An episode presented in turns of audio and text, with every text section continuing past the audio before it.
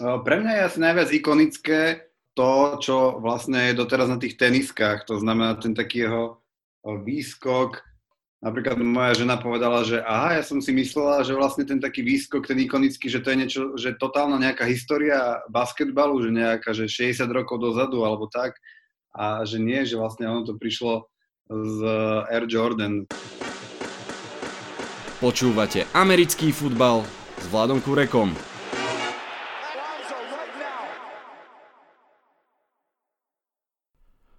Volám sa Vlado Kurek a hlásim sa vám zo štúdia 8.0. Dotiahli sme to až po podcast číslo 8.0, pekné číslo, symbolické. Už som to asi spomínal, len pripomeniem, že som si štúdio nazval po mojom obľúbenom hráčovi New York Giants po Viktorovi Crúzovi.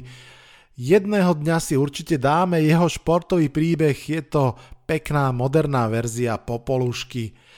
Dnešný podcast na určitú dobu posledný sa príhodne volá Last Dance. Bude venovaný skvelému rovnomennému dokumentu na Netflixe o Michaelovi Jordanovi. Ak ste Last Dance nevideli, odporúčam veľmi. Ak ste videli, vitajte a počúvajte. Michael Jordan patrí bez pochyby nielen k najväčším basketbalistom všetkých čias, ale vôbec k najvýznamnejším športovcom. Myslím si, že spolu s Muhammadom Alim či s Pelém patrí medzi mená, ktoré pozná každý. Od Hlohovca po New York, od Sydney po Ulaanbaatar. Jordanova sláva rozkvitla v rokoch 91, 92, 93, teda u nás tesne po revolúcii v mojich gymnaziálnych časoch, Dobre si pamätám, že blšáky v Lohovci boli plné dresov a tričiek Chicago Bulls a čísla 23.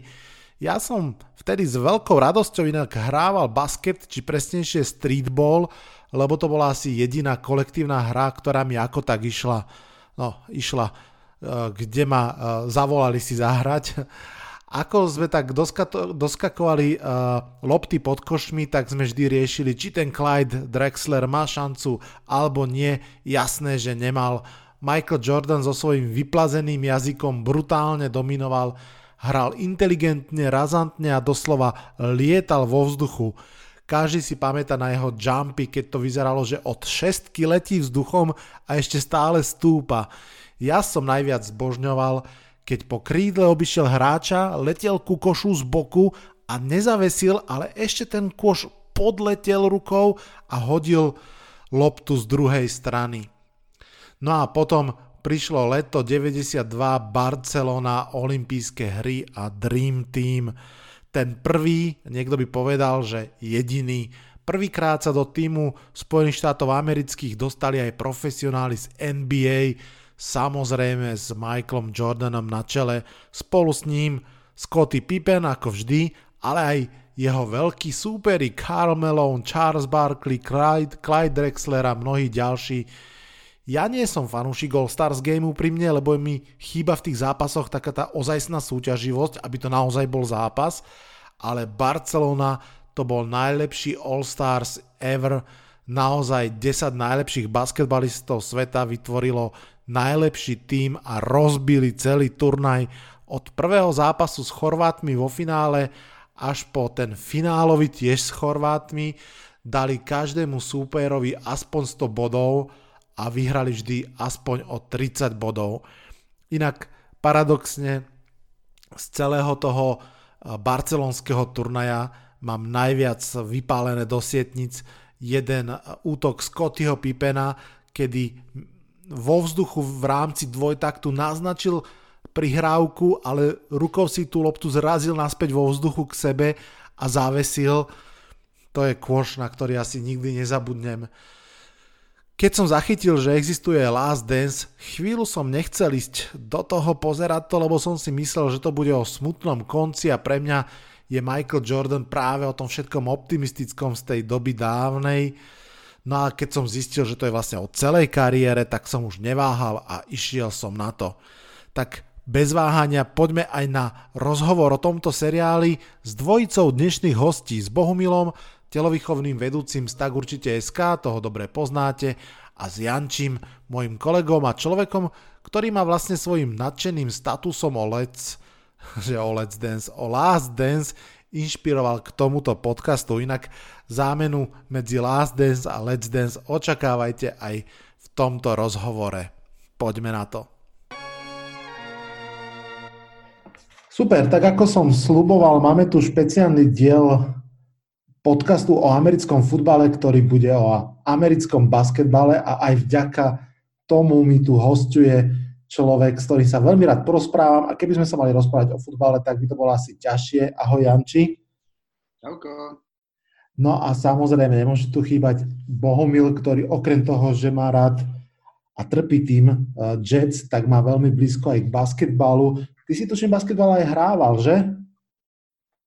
Hrával, hrával až do tuším 35 rokov. No, nech sa páči. Takže tu budeme mať veľa rôznych pohľadov. Ako som hovoril, ideme sa rozprávať o Let's, už o Let's Dance, o, a môžeme si aj zatancovať, o Last Dance, o fantastickom dokumente o Michaelovi Jordanovi. Ja by som začal skôr ako samotným dokumentom, začneme najprv Michaelom Jordanom ako basketbalistom, Sledovali ste basketbal, keď ste boli mladí, mali decka, zaregistrovali ste Michaela Jordana aj inak ako všetky tie uh, dresy na miletičkách a podobne? A začnem tým, že ja som taký ročník, že keď bol Michael Jordan či už vo svojich začiatkoch alebo vo svojich koncoch hráckých, tak ja som bol ešte stále že veľmi malý, takže pre mňa bolo sledovať ten dokument aj to, že vybavovať si nejakým spôsobom detstvo, Takže všetky tie spomienky, ktoré mám s Michaelom Jordanom, boli nie, že som e, nejak v noci pozeral NBA, ale že som sledoval uh, len nejaké že športové správy a boli to nejaké že elementy, ale mal som šiltovku Chicago Bulls ako úplne decko uh, a keď začal ten dokument, tak som vedel z hlavy aj po tých strašne veľa rokoch vymenovať úplne všetkých tých hráčov. Takže nejakým spôsobom sa to na mňa naliepalo, ale naozaj mal som, že povedzme, že 10 až 12 rokov, keď uh, bola tá éra. Bohumil, ty si mal koľko rokov v 92. 16, 16. Ja som už vtedy hral asi 6 rokov basketbal, už som bol úplne v tom ako zažratý, takže pre mňa to bol uh, idol doslova. Ja si, ja si pamätám, že ja si myslím, že som po roku 92 už celkom určite nosili iba číslo 9, lebo ho Jordan mal na Olympiáde. Pamätám si dodnes, že ešte som, on si pri tých šestkách, on si tak tú loptu stále pohad, pohadzoval takým, takým svojím spôsobom, tak ja viem, že som to celkom určite imitoval. Ako mnoho iných vecí, ktoré ale samozrejme nevyzerali na život tak, ako keď ich robil Michael Jordan. Ale tak všetci sme chceli byť ako Mike a teraz, keď som videl prvý a druhý diel, tak, eh, tak ja som, to bol najnostalgickejší zážitok za veľmi dlhé obdobie. Pre mňa podobne, ja som v tom 92.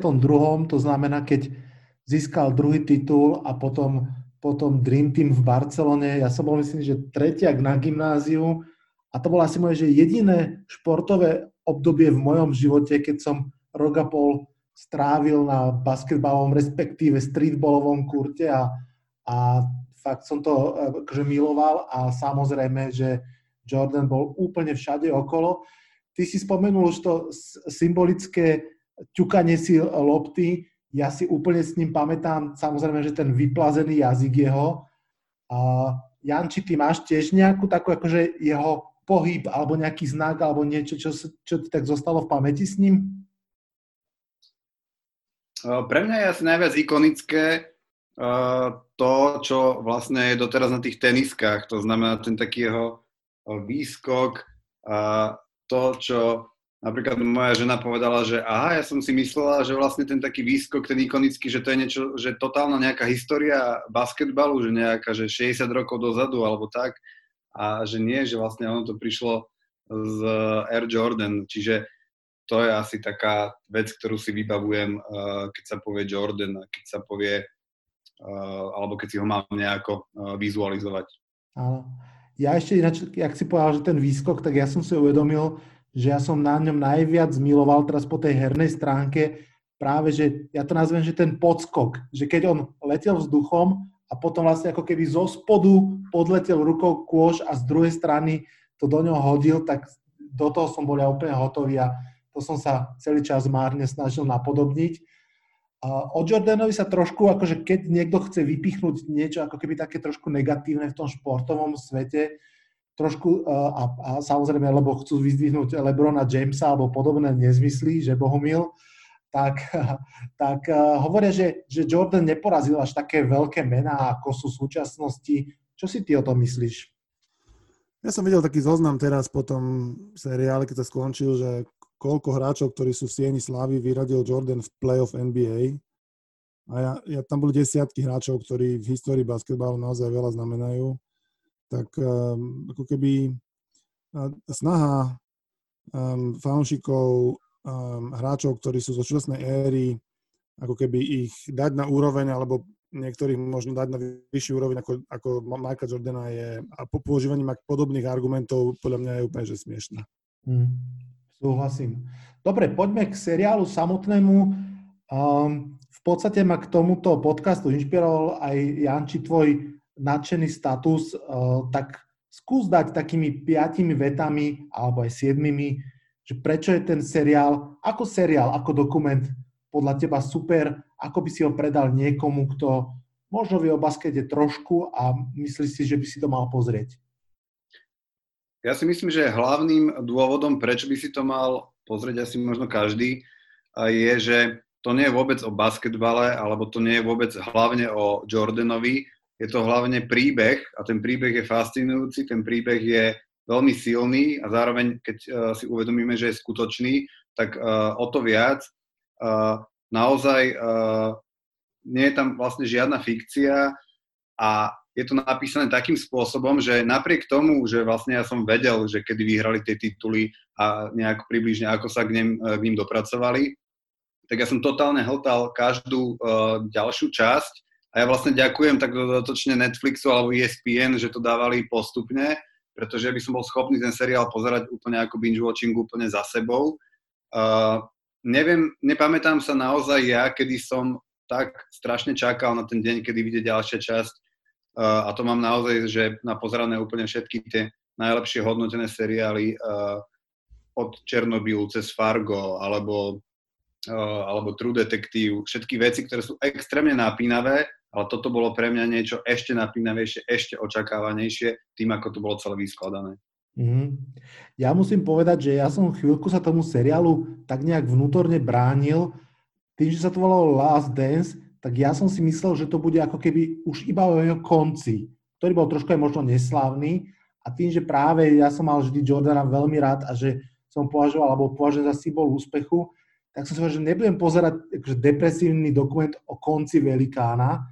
Až keď som zistil, že to je vlastne o celej jeho kariére, tak som sa na to vrhol a samozrejme, že okamžite ma to dostalo. Bohumil, tá istá otázka na teba. Um, čo sa ti na tom seriáli tak veľmi páči a čo je podľa teba na ňom tak super alebo zaujímavé, že sa stojí o tom rozprávať? Najdôležitejšie podľa mňa je to, že vôbec existuje. Um, myslím, že kariéra Michaela Jordana nebola nikdy tak spracovaná, aj keď treba jedným dýchom povedať, že to, čo sme videli, je kariéra Michaela Jordana očami Michaela Jordana, lebo on mal svojich ľudí v produkčnom týme a ten seriál by nevznikol bez jeho súhlasu a z jeho ako keby ako to povedať, autorizáciou. Takže o tom sa teraz dosť diskutuje v Amerike, čo sledujem, ale ako nie je to podľa mňa na škodu veci. Je veľmi dôležité, že ten seriál existuje, že si ho hlavne mladí fanúšikovia basketbalu, ktorí si pamätajú na, takú najstar, najstaršiu spomienku majú Kobeho Bryanta, a tak e, je dobré, že vidia, že naozaj Kobe Bryant, keď to teraz tak trochu preženiem, dúfam, že, že, že, že Tomáš Prokop s Joeom Trendym sa mi nenahnevajú, ale že, ako imitátora, Michaela Jordana, tak eh, ako videli originál a je to krásne urobené. Ja sa skôr hnevám na ESPN, um, ehm, že urobili iba 10 dielov, že to neurobili, ja by som pokojne prijal ako 6 sérií, hej, že každá jedna sezóna, jedna séria, to by si, to určite, každú by som pozeral rovnako rád ako túto. No a asi, naj, asi najviac o tom, čo ja som bol schopný povedať, bolo, keď som po prvých dvoch častiach napísal, že že, že normálne sa nehambím za to, že som si aj poplakal pri, tej, pri, pri tých dvoch častiach, lebo pre mňa to bol taký návrat, návrat do minulosti a to pre ľudí takých starých ako my je, je dôležité občas sa tak nostalgicky obzrieť. No a mladí si mohli pozrieť a, a zistiť vlastne, mm, kto je, kto je najlepší basketbalista história, prečo hlavne. To tam bolo celkom dobre vysvetlené. Um, s tým, že Michael Jordan sa ako keby ani neospravedlňoval za to, ako sa možno správal svojim spoluhráčom, alebo čo vyžadoval od nich a tak ďalej. Takže bola to daň za to, že, že naozaj vyhral tých 6 titulov, že bol najlepší v tom, čo, v tom, v tom športe, ktorý, ktorému, sa, ktorému sa vlastne oddal.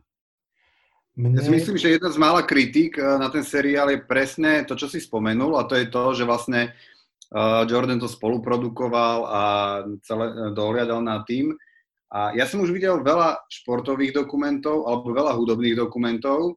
Najmä hudobné dokumenty v poslednom čase, uh, spomeniem aj net, na Netflixe vlastne biografiu o Motley Crue, alebo videli sme film o Queen, kde vlastne tí samotní ako keby uh, tvorcovia uh, to produkovali, tak trpia na to, že ukazujú ako keby iba svoje dobré stránky, iba naozaj, že uh, vyhýbajú sa tam povedzme, že úplne nejakej drogovej téme alebo vyhýbajú sa nejakým akože pádom v, v rámci kariéry.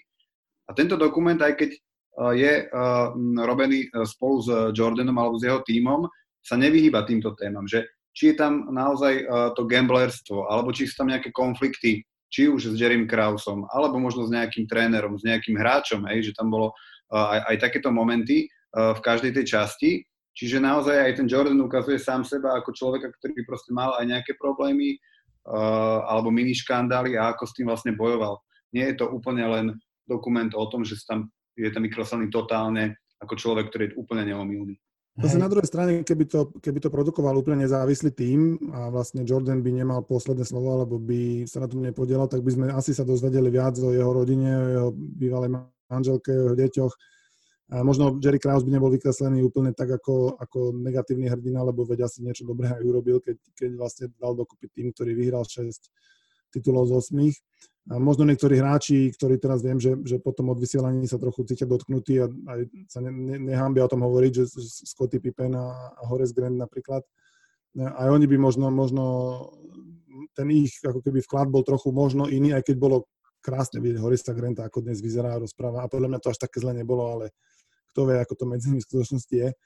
No, bol by to asi iný dokument, ale mne vôbec neprekážalo, že je tu taká oslava, alebo keby také vykreslenie Michaela Jordana v tom ako keby najpozitívnejšom možnom svetle aj s priznaním tých, tých negatívnych vlastností, o ktorých ale sa minimálne od, od tej knihy um, uh, uh, Jordan Rules, o ktorej sa v seriále hovorilo vlastne, potom, potom to bola téma už, už, už v Amerike, už, už to nebol iba ten ako keby dokonalý Jordan z reklamy, ale vlastne odvtedy už potom ako keby ten jeho ako keby charakter, tie jeho negatívne možno nejaké stránky, tak už boli aj na verejnosti. Hej. Čiže to nie je nič, čo by bolo nové, alebo to nie je nič, o čom by sa v Amerike medzi fanúšikmi uh, nerozprávalo už dlhý čas. Hej. Takže ako ale hovorím, je to úplne z najlepších seriálov, nielen športových, ja ale úplne... súhlasím úplne s tým, že akože sú tam tie témy dotknuté, čo je podľa mňa veľmi fajn, či už to gamblerstvo, alebo tie vzťahy s tými hráčmi a tak ďalej, a teraz spoluhráčmi.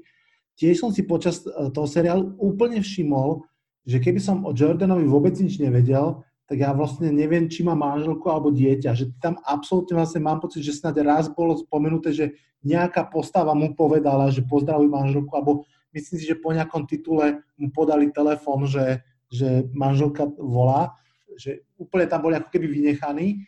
A napriek tomu tiež, tiež si myslím, že, že je to veľmi zaujímavý uhol pohľadu. Ono svojím spôsobom, aj keď dávaš niečomu pečať, že dobre, takto to môže ísť von, tiež to nejakým spôsobom ako keby je cenné, že vidie to, ako, ako to ako keby on sám vidí, alebo do akej miery to si vie priznať, že v podstate jednou z najikonickejších scén sa stala tá otázka reportéra, keď sa opýtal, že či si myslí, že si uh, tí spoluhráči o ňom myslia, že je nice guy a kde tam vlastne povedal tie vety o tom, že líder, líderstvo alebo aj vyhrávanie má proste svoju cenu a on tú cenu ako keby v podstate ochotne zaplatil.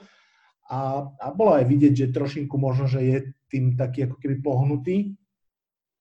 Ja by som sa chcel ešte dotknúť jednej veci, lebo lebo uh, akože musím povedať, že jak som mal ja Jordana naozaj veľmi rád a, a že v podstate on bol aj, že pekný muž a tak ďalej, že sympatický, že bolo ľahké dosť do neho projektovať ako keby takéto superhrdinstvo, tak uh, teraz mi je ako človek trošku menej sympatický, ako mi bol pred seriálom, ale, ale možno o to viac fascinujúci a asi najviac na svete ma fascinuje tá jeho kompetitívnosť. Proste, že ten model, ktorý sa tam zopakoval viackrát, že stačilo, aby nejaký hráč mu niečo povedal a on sa proste rozhodol, že ho zničí v ďalšom zápase, alebo sa dokonca aj vymyslel, aby to namotivoval či už seba alebo spoluhráčov.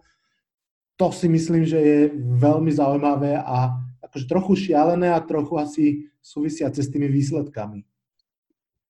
Asi hej, asi hej. No ja napríklad však aj preto o, o tom sa dosť predtým hovorilo, že, že alebo to, takto hypovali niektorí tí americkí komentátori, že, že ktorí videli pár tých časí dopredu, že ho, že, že, že počkajte, keď uvidíte časti 5 a 6, je, že tam sa vám nebude páčiť, ale ale ja som čakal do, do konca, že kedy to príde, že kedy, že, že kedy sa mi začne nepáčiť, kedy nájdem, nájdem niečo, čo, čo sa mi, čom si poviem, že, že, že, že, že, že to, to, to naozaj. Ale nič také som nenašiel, tak ako Ryan Rusilo podobne, jeden z mojich obľúbených uh, uh, redaktorov, alebo neviem ako nazvať podcasterov. No, mne to vôbec ako neprekážalo, veď podľa mňa, ja som hral že basketbal aj tímový šport a a ja som nečakal, že, že najlepší hráč v našom týme, že bude nejaký super nice guy. Hej, to, to, ja, ne, ja neviem, prečo by tí spoluhráči mali očakávať. Veď všetci len preto, že s ním hrali, tak sú buď troj alebo šestnásobní on, víťazí NBA a sú slávni, celý svet ich pozná a, a, že, na, a najmä asi preto, že hrali s Jordanom, tak ja neviem, ako už ho poznajú, tak čo ešte, ne, ne, on asi nebol taký typ, že by bol s každým kamarát, alebo s každým len preto, že v jeho družstve kamarát. To poviem normálne, ja neviem prečo prečo to tak všetci akože riešili, že Ježi Maria, že teraz Jordan, že Jordan sa na tréningu pohádal so Steveom Kerom. Akože to je... Ja chápem, možno ešte k tomu dodám jednu vec, že aspoň tak, ako som to ja vnímal, a samozrejme zase vnímam to len cez tú kameru a cez ten Netflix, tak mám pocit, že alebo môj pocit, ktorý zostal, bol, že naozaj úplne, absolútne šťastný bol po prvom titule. A s tými ďalšími titulmi ako keby sa trošku zmenšovalo šťastie a trochu sa zväčšovala nejaká ťažoba alebo niečo a že v podstate možno tá prestávka po treťom a koniec po šiestom ako keby súviseli s tým, že už to nebola ako keby tá úplná radosť, ale že tam rástli tie ostatné veci, že veľmi mi zostalo v hlave to jeho také, že také fakt veľké šťastie, keď objímal tú trofej po prvom titule a hovoril, že aký je šťastný versus keď tam po neviem koľkom titule ležal na koberci v, v šatni a proste vyzeral na zomretie. To je jedna vec. Ešte jednu vec, možno Bohumil na teba ako na bývalého športovca. Mne to tak udralo do očí, pripomenulo, že okolko, okolko bol ten basketbal tvrdší, že to snať sa nedá porovnať so súčasným basketbalom. Hej, no, tie pravidla boli vtedy úplne iné. Uh, pravidla boli vtedy úplne iné. Tam kontakt obrancov s útočníkmi bol povolený.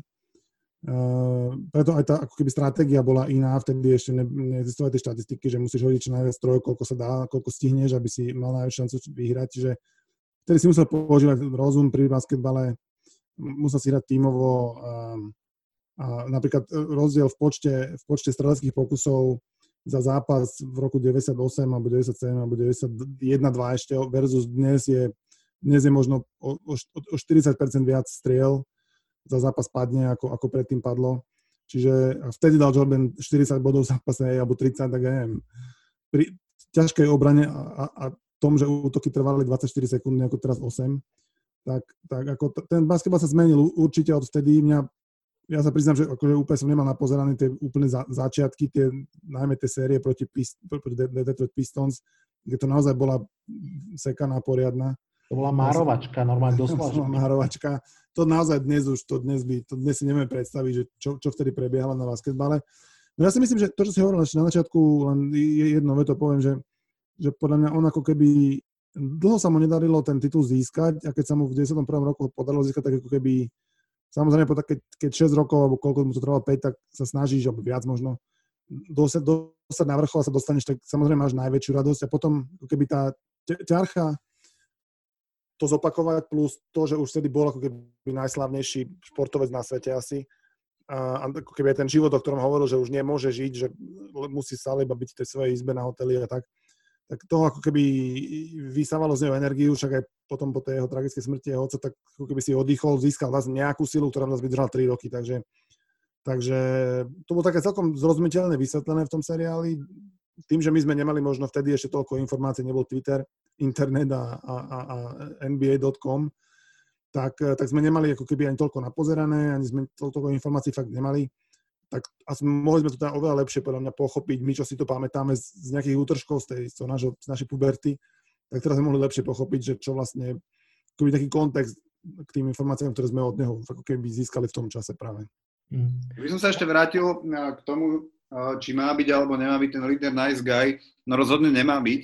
A ak by sme chceli nájsť paralelu možno aj v súčasnom športe najlepších hráčok, tak Eh, ak si zoberieme vo futbale Lionela Messiho alebo Cristiana Ronalda, tak eh, ak ich poznáte, tak všimnite si, eh, ako oni pôsobia na spoluhráčov, keď sa napríklad len trochu nedarí, akým spôsobom vedia byť na nich pomerne tvrdí, ako od nich vyžadujú, aby hrali proste lepšie, ako sa vedia proste hnevať, ako vedia pomaly až nadávať na toho spoluhráča, pretože presne tá ich extrémna súťaživosť a toho, že chcú byť najlepší, a že niekto, najmä v tom ich vlastnom týme, sa im nemôže vyrovnať a nevie podávať takýto výkon, ich že neskutočne rozčuluje.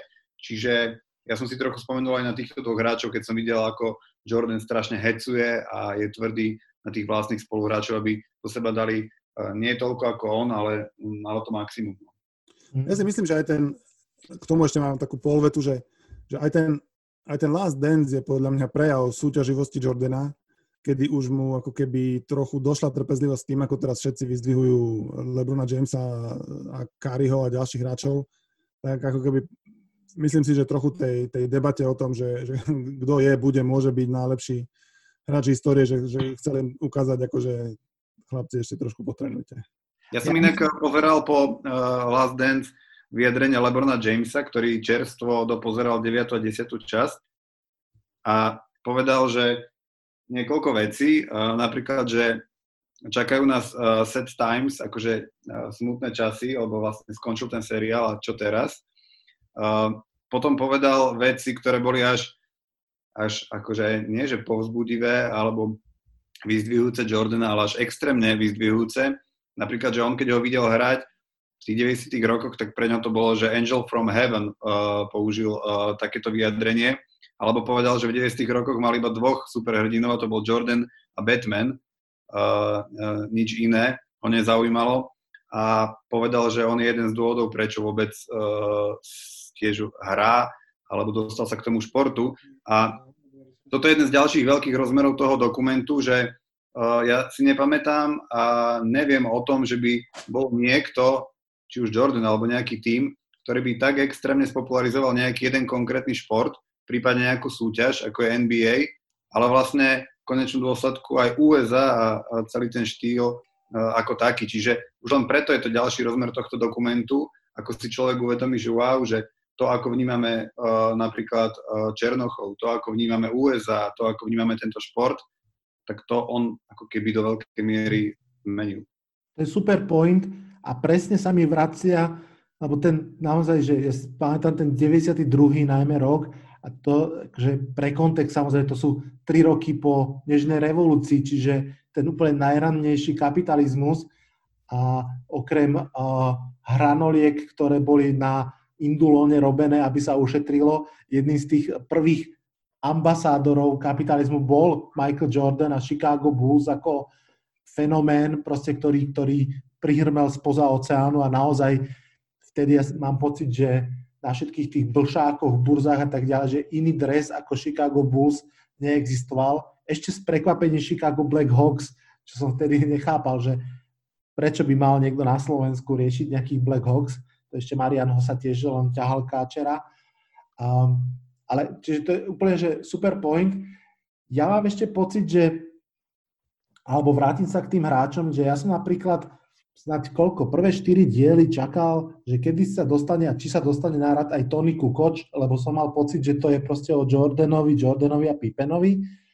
A potom akože sa tam ten Kukoč objavil, samozrejme ja som k nemu mal tak kvázi blízko, lebo však to bol Európan v tom veľkom Chicago Bulls, takže, takže preto. Uh, mali ste vy taký nejaký Janči, možno ty začni moment, na ktorý si sa tešil alebo čakal, že bude to v tom seriáli, nebude, alebo ak si nemal, tak niečo, čo ti tak z neho zostalo, ako taká silná emočná stopa? No, uh, ja to mám veľmi podobne s tebou, pretože Tony Kukoč bol tiež pre mňa, uh, pre mňa teda mám aj podobné mená a nejaké korene a naozaj, že čo môže zaujať Európana podobne ako v prípade NHL, no proste tí európsky hráči. Čiže ja som tiež čakal, že ako to bude s Tonym Kukočom. On tam je vlastne vy, vykreslený veľmi zvláštne. Povedal by som, že možno je to jedna z najviac takých negatívne vykreslených postav spomedzi spoluhráčov, pretože o ňom sa hovorí dosť v tom dieli, že ho nechceli tí hráči, že vlastne Scotty Pippen mal dostať lepšie peniaze a lepšiu zmluvu, ale ten Jerry Krause chcel uh, Kukoča a že ako potom ten Kukoč zlyhal, uh, keď hral uh, proti Jordanovi ešte predtým, ako prišiel do Chicaga. A potom už sú len nejaké útržky z neho, ako niečo komentuje, ale nie je tam úplne až tak uh, vykreslený celý ten jeho príbeh, ako to potom urobili pri iných hráčoch, pri Kerovi alebo pri, či už pri Rodmanovi a tak ďalej. Uh, čiže toto ma trošku, keby som mal niečo zmeniť na tom dokumente, tak trošku by som toho Kukoča tam možno vytiahol viac alebo nejakým iným spôsobom. Asi to možno súvisí s nejakým názorom Jordana na ňo, ale to neviem. Podľa mňa to celkom isto s tým súvisí, veď tam aj vysvetlili, že uh, oni už na tej olympiáde, čo my sme nemali odkiaľ vedieť, uh, sa zamerali na ňo v tom prvom zápase, že Jordan ho bránil celý zápas, Kukoc nepinkol, lebo vedeli, že príde, lebo vedeli, že Jerry Krause uh, ho zbožňuje.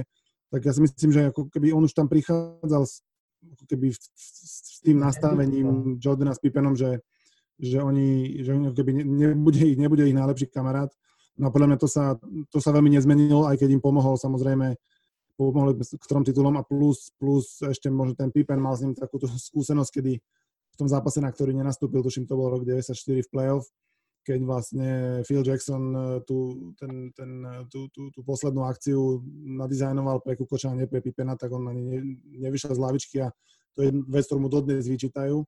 Takže ja si myslím, že aj preto, aj preto tam toho Kukoča tak ako keby nemohli ho úplne opomenúť, ale zase ani mu nedali priestor, ktorý dostali tí ostatní spoluhráči.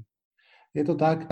Bohumil, ty už musíš utekať, tak ešte kým, kým utečeš z tohto rozhovoru, možno dve vety, jedna sugestívna otázka a skús dať okrem áno aj dvojvetovú odpoveď, že je teda Michael Jordan najlepší basketbalista všetkých čias? Hej, samozrejme je. Um, on bol unikátny hráč, už nikdy nebude podľa mňa hráč, ktorý keby sám dokáže um, tak dlho keby z týmu, z týmu, ktorý bol úplne nerešpektovaný v NBA, um, dotiahnuť ako keby NBA na vlastne svoj tým a, a, a na svojich pleciach celú NBA na ako keby globálny fenomén. Hej. To, sa, to sa už nestane. To by musel nejaký ďalší hráč ako keby dotiahnuť popularitu NBA na inú planetu. Len, len to by sa to mohlo vyrovnať. Takže, takže snažiť sa môžu, ale Michael Jordan bol iba jeden. Alebo je iba jeden. Ďakujem ti za túto správnu odpoveď aj za tvoj čas. Ahoj. Ahojte, ešte si dobre pokecajte.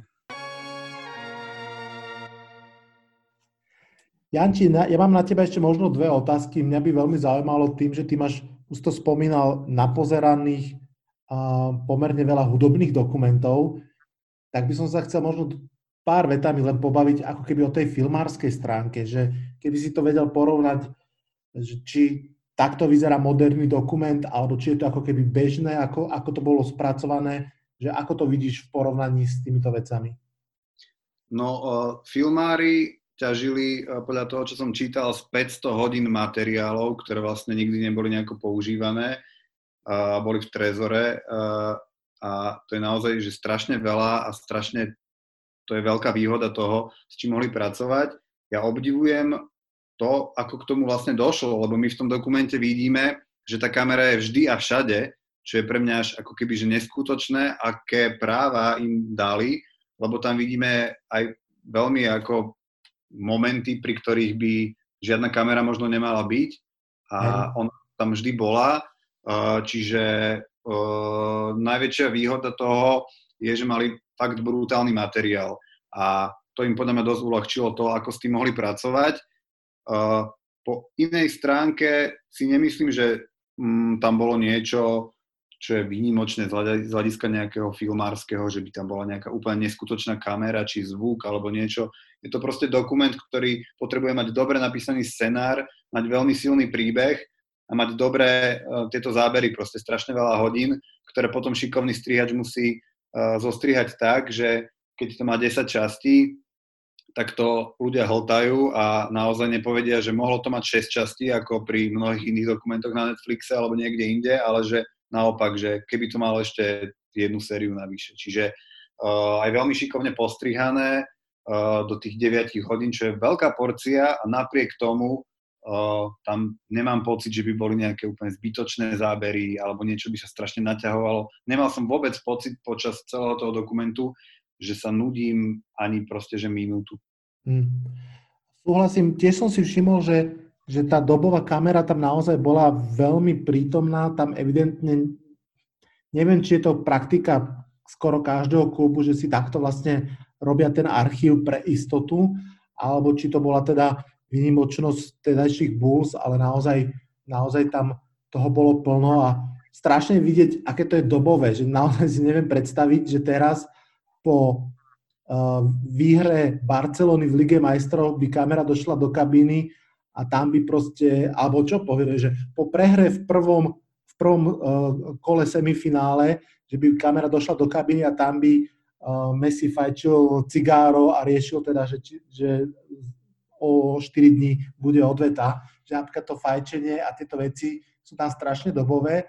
Mňa ešte sa na tom celkom páči jedna vec a síce, že tým, že celá táto Jordanová éra vlastne predbehla social media, čiže ako keby to, že pred YouTubeová, pred Twitterová a tak ďalej, tak tá presence bola o to menšia samozrejme a ako keby teraz sa niečo, čo pre súčasnú generáciu je vlastne už akože starina, zrazu takýmto celkom zaujímavým spôsobom vyťahlo von a ukázalo, že presne, že áno, basketbal nezačal uh, Kobe Bryantom alebo LeBronom Jamesom, a mne sa ešte, mne sa ešte celkom páčilo, musím povedať, že ja nemám rád All-Star zápasy v žiadnom športe, lebo proste tam chýba tá súťaživosť a v tomto bol pre mňa uh, tá Barcelona 92.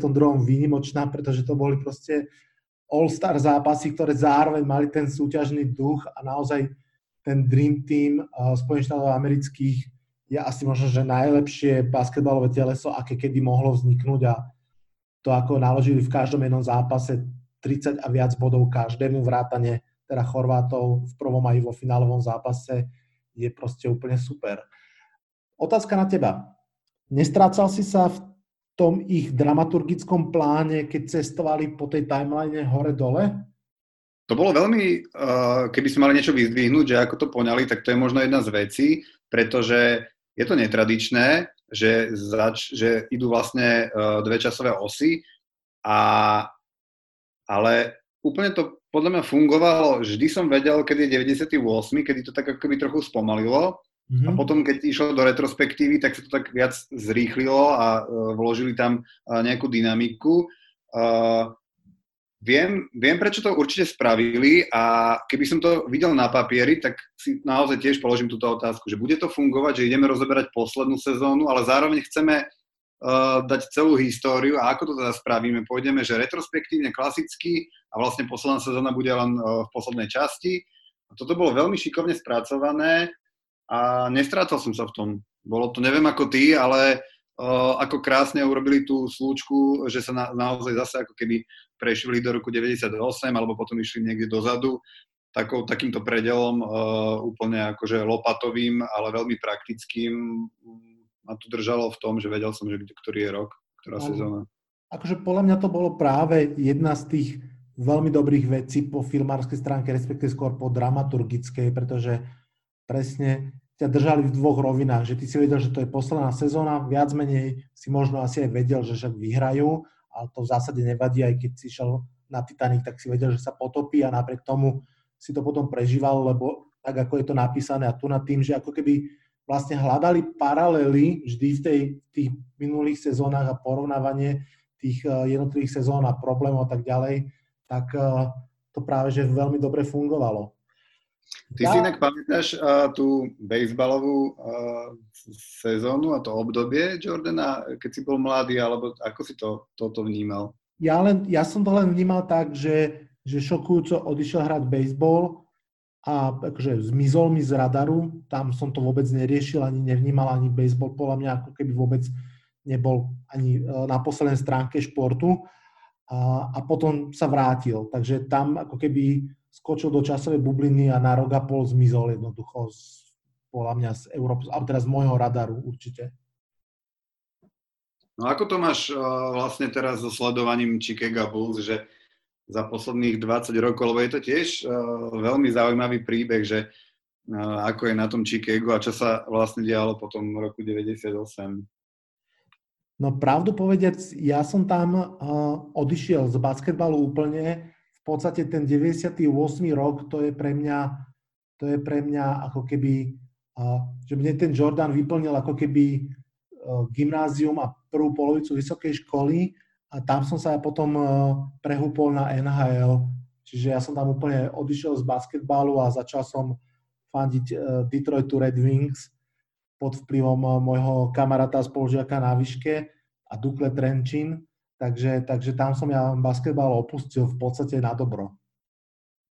To, že vlastne Jordan je asi najlepším basketbalistom všetkých čias, naozaj dokresluje to, že on prišiel do týmu, ktorý bol veľmi priemerný alebo podpriemerný, potom ho totálne dostal na úroveň, ktorá je že neskutočná, že on keď uh, si obliekal ten dres, tak 6 titulov zo 7 sezón, uh, to, to je naozaj v tej konkurencii, že neuveriteľný výsledok. Uh, no a zase, že odišiel, samozrejme nielen on, ale všetci tí ostatní, a zase Chicago išlo do veľmi priemeru, aj keď nejaké výsledky tam boli, ale nikdy sa k tomu nepriblížili. A ja viem, že aj v súčasnosti je Chicago na tom, že veľmi zle, je to jedno z, to si dovolím povedať, asi najhorších uh, mústev v NBA a. Už asi 17 rokov je tam vlastne dvojica Gary Foreman a John Paxson, ktorí, ktorí jediný, jedinou, uh, jediným odkazom od fanúšikov je, aby už konečne odišli, pretože naozaj uh, manažovať mústvo jedno nejakých 17 rokov a nemať vôbec žiadne výsledky, to je už naozaj že dlhá doba. Áno. Je to tak, pri, akože v Amerike sa hovorí, že, že Muhammad Ali, Babe Ruth a Michael Jordan je tak akože veľká trojica. V americkom fotbale sa k ním približil, alebo svojím spôsobom približil Tom Brady, ktorý má tiež 6 prstenov, čo je možno, že aj ešte väčší výkon ako, ako v basketbale alebo v americkom fotbale, tá konkurencia podľa mňa o mnoho väčšia lenže to, čo robí Michaela Jordana, nie len podľa mňa najlepším basketbalistom, ale nazvem to, že najlepším eh, individuálnym hráčom kolektívneho športu je okrem iného toho všetko, čo sme hovorili, proste tá štatistika, že 6 krát vo finále 6 víťazstiev. Že, že to je ešte o mnoho viac ako 6 víťazstiev, že 6 zo 6, že proste jeho nikto vo finále neporazil. Dobre, uh, Zoom nám odkrajuje posledné sekundy. Anči, ja ti veľmi pekne ďakujem za prvú, snad nie poslednú návštevu v tomto podcaste a možno sa budeme počuť ešte na budúce. Ďakujem, ahoj. Ďakujem, čaute.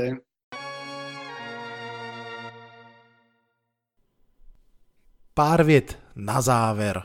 ESPN, ktorá spolupracovala na skvelom Last Dance, ohlásila už aj ďalší športový dokument, bude sa volať Man in the Ring a bude o Tomovi Bradym. Má to byť v roku 2021, takže možno to už bude po Bradyho kariére, alebo ešte počas uvidíme.